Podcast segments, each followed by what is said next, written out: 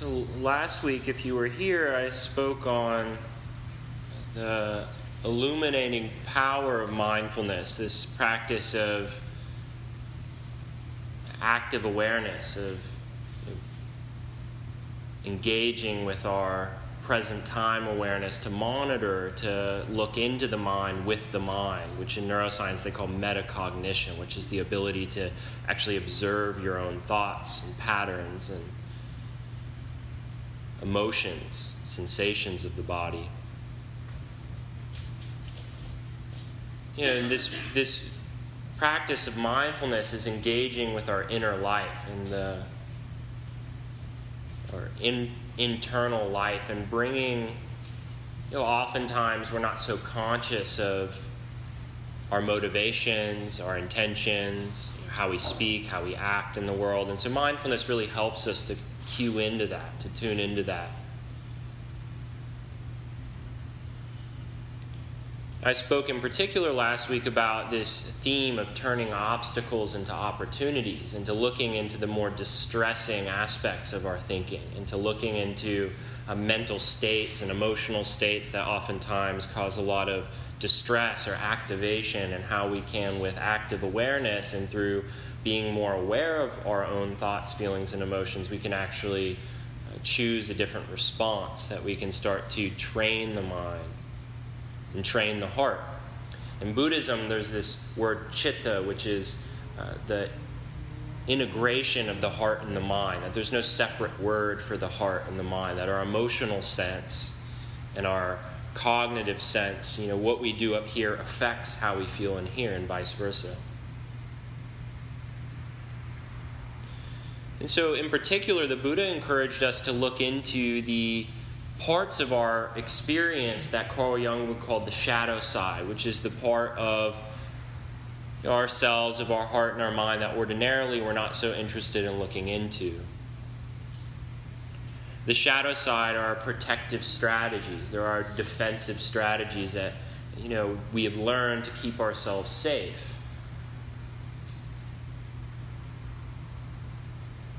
I like uh, this word that I talked about last time, this word fortification, which is the action of building a defensive wall or other reinforcement to strengthen a place against attack. And so we've developed, we've fortified, we've built up these walls to protect, you know, to keep us safe. And there are many forms. I mean, these defensive strategies in Western psychology. There are lists of them. You know, we talk about suppression and avoidance strategies, which is the tendency to push down or hold down disturbing thoughts. Uh, this is the sense that I don't want to think about it, right? That type of defense. I don't want to think about it. Uh, there are also systems of denial, which is uh, I don't want to know so these are about denials, usually around the events or circumstances or consequences of our life. So it's a, almost an unwillingness to look at the reality of our lives and its full impact of our behavior. So denial is one of the strategies that I don't want to know. I don't even want to know about it. And then we have other strategies. You know, we have projection, we have rationalization. Rationalization is the explaining away or justifying of behavior avoidance of responsibility. And on and on, right? These strategies, uh, some of them are cloaked in chronic cynicism, which is this kind of nihilism or this sense of distrust or hopelessness, despair. Some of them are what we would call the inner critic or self criticism and self judgment which is often serving the purpose of keeping us in check. So, why do I judge myself? That's a good reflection. It's kind of a, a contemplative practice. Well, what purpose do these defensives serve? Because they serve a purpose. And judgment usually keeps us on track with some perceived goal And so the Buddha calls these the sankhara, which are activities of mind. They're like programs, software programs that we've learned and we've developed and we've you know practiced, we've uh, acted out. And so because we practice them, they're readily available. We, we know how to upload the software pretty quickly, and it just happens. You know, the, the defenses rise up in particularly when we are when some experience is touching close to pain or our vulnerability. So there's often this sense of, you know, where we talk about woundedness, or the word in Latin, vulnere, is where we get the word vulnerability, which means susceptibility to being wounded. And so in our vulnerable, most vulnerable experiences, these defenses, these activities, this sankhara, these patterns or programs come online. They know what to do to protect. The fortification is there you know, because it's you know it's been built. And so the most important thing I think for me to say about the defensive strategies of the mind is that they're absolutely essential for our survival, that we've done them for a reason. So they're, you know, we, we really want to be careful to stray away from this sense of judging ourselves or this sense of, you know, adding extra criticism on top of the criticism, which just doesn't do anything helpful. And so, this protection or protection in general, if we have vulnerability, which is one of the main aspects of the Buddhist teaching is he taught that inherent in life is dukkha. And this word dukkha means disjointedness, that there is a sense of being susceptible to wound, woundedness, that we grow old, we get sick, that death is inevitable, that we experience praise and blame and gain and loss, and we have status and we lose status, and that these are the ups and downs of our lives, and we are vulnerable to ups and downs, and that so we seek protection. We need to form boundaries. We need to form structures of safety. And so we've done what we can to do that. and with mindfulness, we can bring wisdom into these structures of safety. We can bring clarity into you know, how these programs manifest. We can allow our boundaries to be changeable. You know, that these boundaries that we often form in our adolescence or our childhood don't always serve us as we grow older. And so we can start to examine this stuff. And this is what I named uh, the talk a couple weeks ago is the examined life, right? This path of the Dharma, this path of the Buddha. And it's a little bit of a nod to Socrates and him saying the unexamined life is not worth living, right? So we want to examine these structures, these defenses, the fortification. so the problem with our defenses is that without active awareness, we don't often reflect on these strategies. They just happen unconsciously, often uh, repetitively, so they perpetuate. And they don't end up serving their initial purpose anymore. So this is another problem is that we tend to keep building their walls even though they're not really serving what they were initially meant to serve. What often was intended to provide security ends up creating suffering and isolation, separateness. The main problem with defensive strategies of the heart and the mind is you know closing off our vulnerability or building up the walls is that often when we build our defenses around the heart we're trapping ourselves inside the walls with the pain we're trying to protect against right? So this is the uh, this is the prison of being confined is that you're stuck in the cell with your pain that you're trying to protect. And so you know, the Buddha talks about, even in some of the discourses, this self made prison. And upon his awakening, he offered this uh, kind of exclamation of victory. He said, Through many a birth I've wandered in this world, seeking in vain the builder of this house. Unfulfilling is it to be born again and again. He says, O housemaker, now I have seen you, you shall build no more houses for me. Your beams are broken, your ridgepole shattered, my mind is free from all past conditionings and craves the future no longer. So he has this sense of uh, breaking free from the house or the bondage of these self made prisons that we oftentimes don't even know we're in. Because they often were formed through our childhood, they were often formed through our social environments, they're often formed you know, through some of the most primary woundings we experience abandonment, shame, betrayal experiences. And so we trap ourselves in there with the wound. And we can, the Buddha is saying, we can deconstruct the house. We can start to, you know, shatter this box that we live in. And we can, as I talked about last week, we can go forth. And this is one of the traditional phrases you hear often in the discourses that the Buddha says, I go forth from home to, into homelessness. And there's this interesting reflection on we want a home, right? But we take our home with us. We don't have to stay confined. So, how do we start to deconstruct the walls around our hearts? And the answer, I think, is very carefully and with time and patience and humility more than anything else. I think that the two principles that we're again and again coming into contact with in Buddhist practice is patience and humility. This is this sense of feeling like we've arrived. Oh, yeah, you know, I've done it, I'm here, I've been through it all, and then this, oh man, I'm here again, right? How am I here again? How am I doing the same thing again? But this is a part of the path.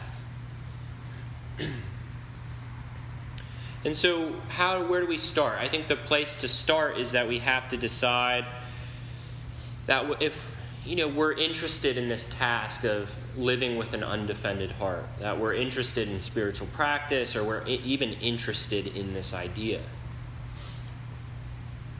And to be interested means that two things. One, you have to believe it's possible. Uh, this is why, out of all of the defenses that we have in our heart and our mind, this sense of nihilism or cynicism, distrust, or what in Buddhism we just call doubt, is the most damaging of all of the hindrances, of all of the defenses, is because it's the only one that will talk you out of, right, believing in something different. And so, you know, we want to have discernment and we want to have act we want to question things. And the Buddha really encouraged this question authority. Don't believe in the teacher. Don't believe in, you know, don't believe in the path, but practice the path. But in order to practice, we have to have some sense that there's something worth practicing, right? And for many of us early on, it's just a little flicker of a light of usually out of what I talked about last week, out of desperation, we're willing to embark. Well, fuck, that didn't work, so I guess I'll do something else. Maybe I'll go sit with the Buddhist, right? And there's that, but you really want to pay attention to that, you know, of like what brings us here in the first place. Why am I here tonight? I could be doing so many other things on Sunday night, but I'm here. So there's something that is interested in this path. So we have to believe it to be possible. And the second un- very unfortunate requisite is we have to stay the course. Is that, you know, oftentimes these two other type of defenses derail us from, you know, continuing this practice of, you know, awakening or healing or recovery. And there are many forms of these practices. Buddhism doesn't have a monopoly on this but there you know we have to stay put and try it on and try it out. And one of the things that happens is this tendency towards laziness or this tendency of avoidance or rationalization gets in the way. Oh, i'll do it later. There's other things going on. Or i just don't you know need to do it right now. Or i don't want to go sit with it Every time my therapy appointment rolls around, I want to cancel. Every time I think I have to go sit in front of this dude for an hour. My therapist, my therapy experiences can be very brutal. Let me just say that. You know, and I, I have this sense of, you know, unfortunately, I pay the dude 150 bucks, right? So I have to, I have to go. So we need accountability to stay the course. You know, we need support. And this other, you know, laziness, avoidance, rationalization, the other end of this that usually dislodges us is unrealistic expectations. You know, this sense of, uh, or also sometimes putting ourselves too far in to do the work too fast. The sense of, you know, I'm going to bear down and I'm going to just, you know, get a backhoe into the heart and uncover all the shit that's been on top. And then we get overwhelmed with what we find. So, you know, we, we have to decide that we're interested in this. And then we practice bringing active awareness to our defenses. We start to bring active awareness to our present experience. And we start to look in and we say, you know, what's here? What is it? How is it? What's the effect of what's here? And what does it need? What's the wise response for what's here? We bring active awareness and we're interested in that. And this is the practice of uh, contemplation. Buddhism is a contemplative practice. So, contemplative just means basically, it stems from not the word contemplation, but in Buddhism we practice meditation. But what this stems from is this word anupassati, which means to repeatedly look at. So you're continuing to hold in mind or repeatedly look at certain parts of your life. And one of the things we look at primarily in the Buddhist path of practice is this idea of harm or harmfulness. What, what cause, what is the cause of harm? And how do we live a life of non harm? This is one of the core tenets or ethical principles of a, you know, the Buddhist practice. Harm can take on different forms, so it's important to look at the variety of what this would mean. Harm could be through thought, harmful thoughts.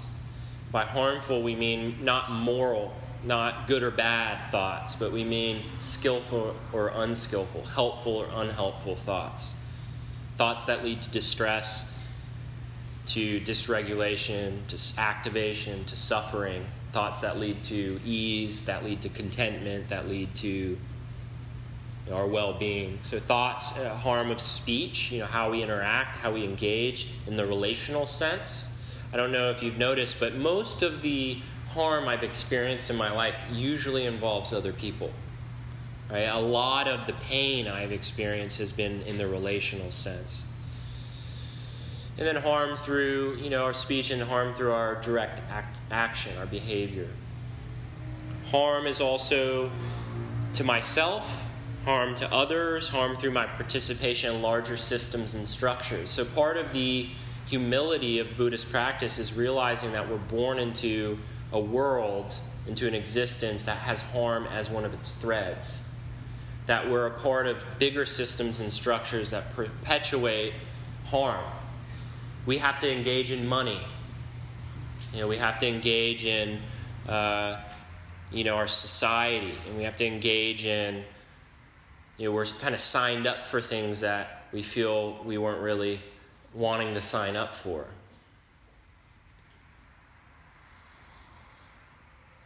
And then harm, probably the most subtle and difficult to notice, is harm through omission, which is absence of action. You know, how we, for ourselves and others, generate harm by not doing, not thinking enough about, not speaking enough about, not doing enough about. You know, the hurt, the pain of harm that we experience is often met with two defenses, you know, two initial activities. One is the tendency for avoidance. So this is this passive sense of pushing it down or internalizing it. You know, this is where oftentimes when we push down or avoid harm that's been done to ourselves or others, where our regrets manifest into shame, or when the harm that we experience manifests into shame and they get internalized. Self hatred or a sense of separateness. Harm is also often met with uh, this tendency towards seeking retribution, or this active resentment, blame, revenge seeking. You know, I'm to eye for an eye, get even And the retribution can be really tricky because it can also be very passive. So there's this kind of combination of both the passive and active sense aggression towards ourselves and others out of the context of how the harm was initially caused. So we kind of, you know, silently seek retribution and we're not really aware of that because it's not any longer connected to the thing that was said or done. Resentment Resentment means to refeel, resenter, to refeel, to reemerge. You know, when you think of that thing, it comes packaged with emotion, anger, and it's fuel. This word nirodha, or the ceasing of reactivity, that this word nirodha is uh, similar to what we would call nirvana, nibbana, which actually means the cooling down. So it's when the fire, the flame goes out. When that resentment or hatred doesn't fuel the heart or the you know, it doesn't fuel the retribution anymore. That need to seek revenge. So all of these forms of avoidance and retribution are fortifications that keep us walled in again with this pain that's caused. And what i want to speak to tonight and practice together is working on this practice of forgiveness and with forgiveness, we look at three different forms of harm. We look at ways that we've harmed others. So, what are all the ways through thought, speech, and action, all of these different forms that we're talking about? What are the ways that I've harmed others? And then the second form is the ways that I've caused harm to myself. And the third is the ways others have harmed us. And we work directly with these three categories how I've caused harm to others, how I've harmed myself, and how uh, others have harmed me. And so, the important thing when approaching the practice of forgiveness is to pick up the 10 pound weights first. When we're looking at harm and ways that we have been harmed, especially, you want to start by really easing yourself into the practice of forgiveness. Is that you don't go straight, like when you go to the gym, you don't go and pick up the 100 pound weight and say, All right, I'm going to do this right now. I haven't worked out in years, right? Mm-hmm.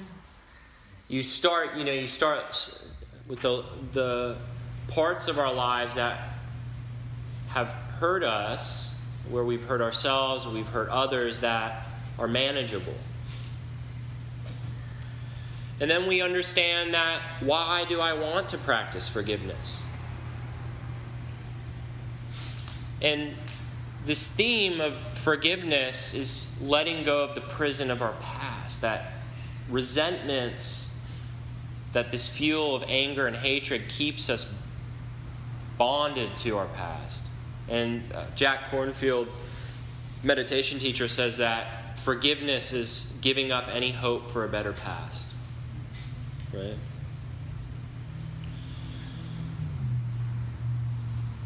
And some important things to know here that with forgiveness, one, some actions are unforgivable. That we're not being asked to bring this practice of forgiveness into things that people have said or done. Understanding that harm is born instead out of suffering and confusion, we seek to forgive the actor, not the action. We seek to understand that even if we can't comprehend why would anyone do this, that there must have been such an immense amount of suffering and confusion, and maybe just even ignorance, complete unknowingness in this mind and body of this person or in myself. That I understand that hatred is born out of suffering and ignorance, not knowing, not seeing clearly, a lack of wisdom. And so we're not looking to forgive the actions, but instead the actors and letting someone, we can practice letting someone back into our heart without letting them back into our home.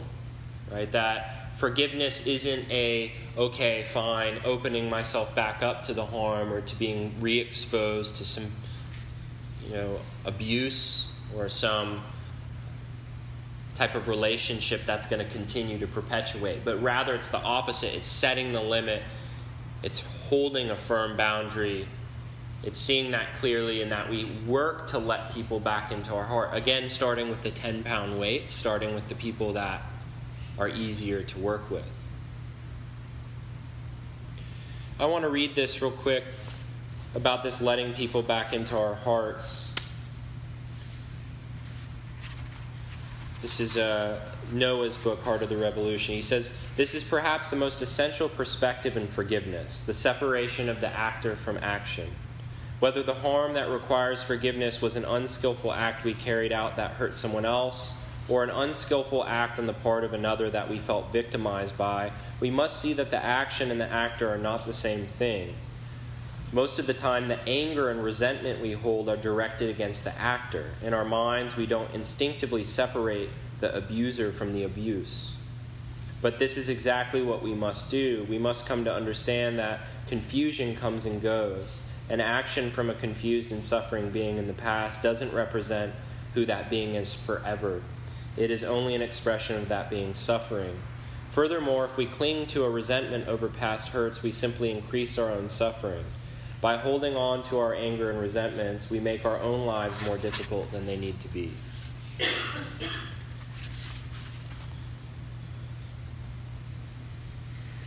And so letting someone back into our heart without letting them back into our homes, you know, and forgiving the actor, not the action.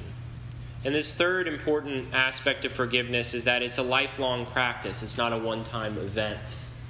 Sometimes we mistakenly think that, oh, I've forgiven that person, like it's an event. We, we use the same sense with the, the you know, unfortunate phrase of letting it go. You need to let that go, like it's a thing that you can do. And so we oftentimes just get frustrated because, like, well, I want to fucking let that go, but I can't let it go because it keeps coming up. But letting go is actually a skill, it's a practice. And it's usually you don't let it go until you let it in. And so there's a sense of understanding that needs to happen before the letting go. Understanding the harm and suffering that I caused others, understanding the harm and suffering that was caused to me, and letting that pain in to care for it, to be able to let it go.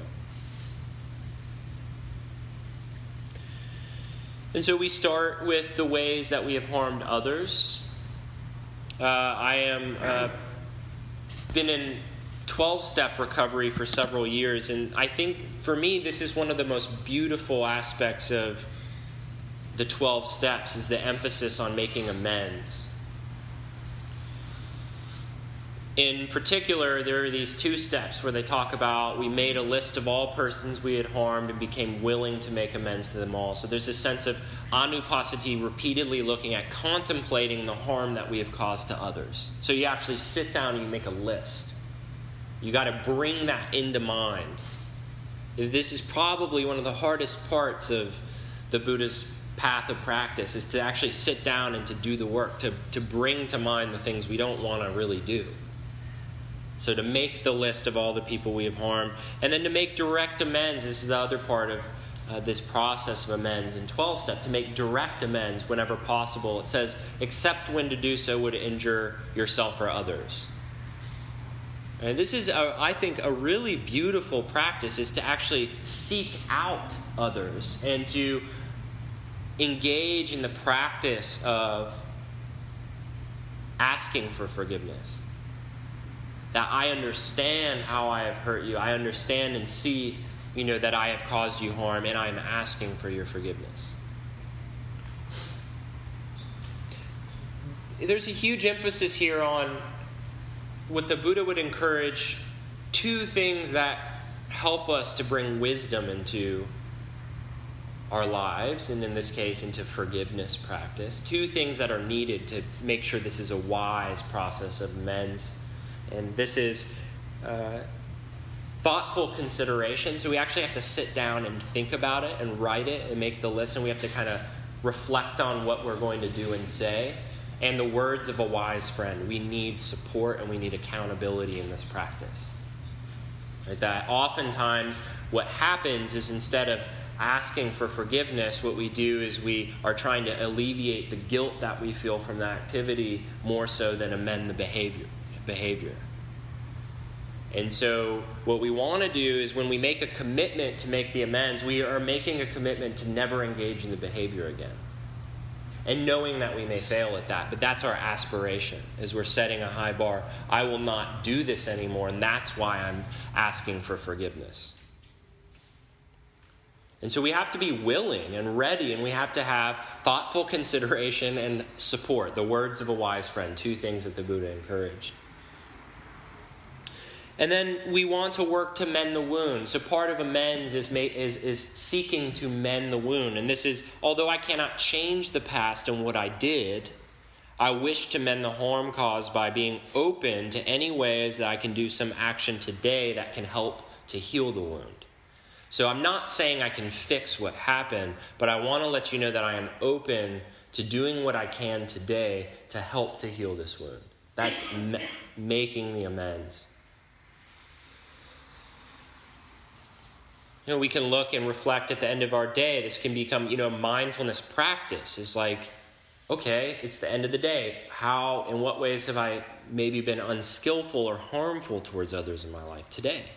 What are some of the things that I kind of regret? The Buddha said that regret is a healthy, protective emotion. The sense of, oh man, that didn't feel good. Regret is actually based in compassion. If you really pay attention, when you, because you have regret, that's a very important emotion.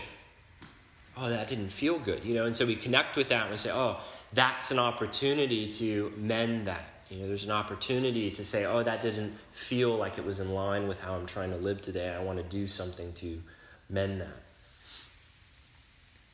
And then, you know, the forgiveness practice itself, you know, around uh, ways we have harmed others. And I want to go over this. We'll do this together. So I'm going to jump ahead to uh, ways we harmed ourselves.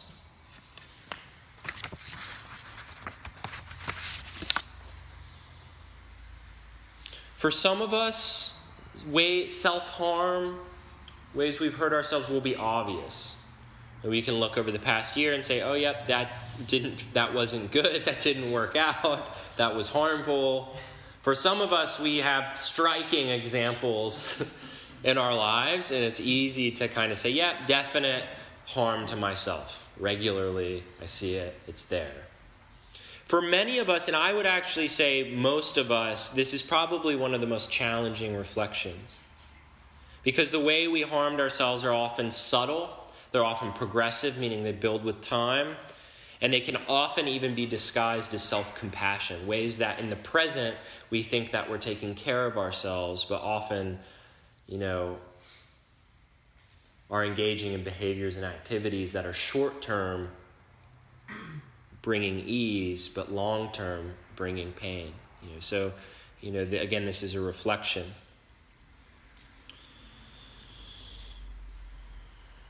Ways we have been harmed by others. This is in particular where we're talking about the 10 pound weight. When we are looking at harm that others have caused us, we really want to start with you know, picking someone that we still have a relationship with, someone that we love and care about deeply, that may have said something or done something that wasn't very kind or skillful, and we pick up that person, we practice with them. And so I want to mostly talk about this practice of how can we develop this through a meditation practice? How can we train the mind in this skill? It's a skill of forgiveness. It's a it's actually a quality of heart. It's a capability of the mind to open to this possibility of forgiving others, asking for forgiveness from others, and forgiving ourselves. And so, what I want to do is just kind of uh, just do some practice together for a little bit of time. If you need to use the restroom or stretch, give yourself a couple minutes, and uh, we'll get started just here in a couple minutes.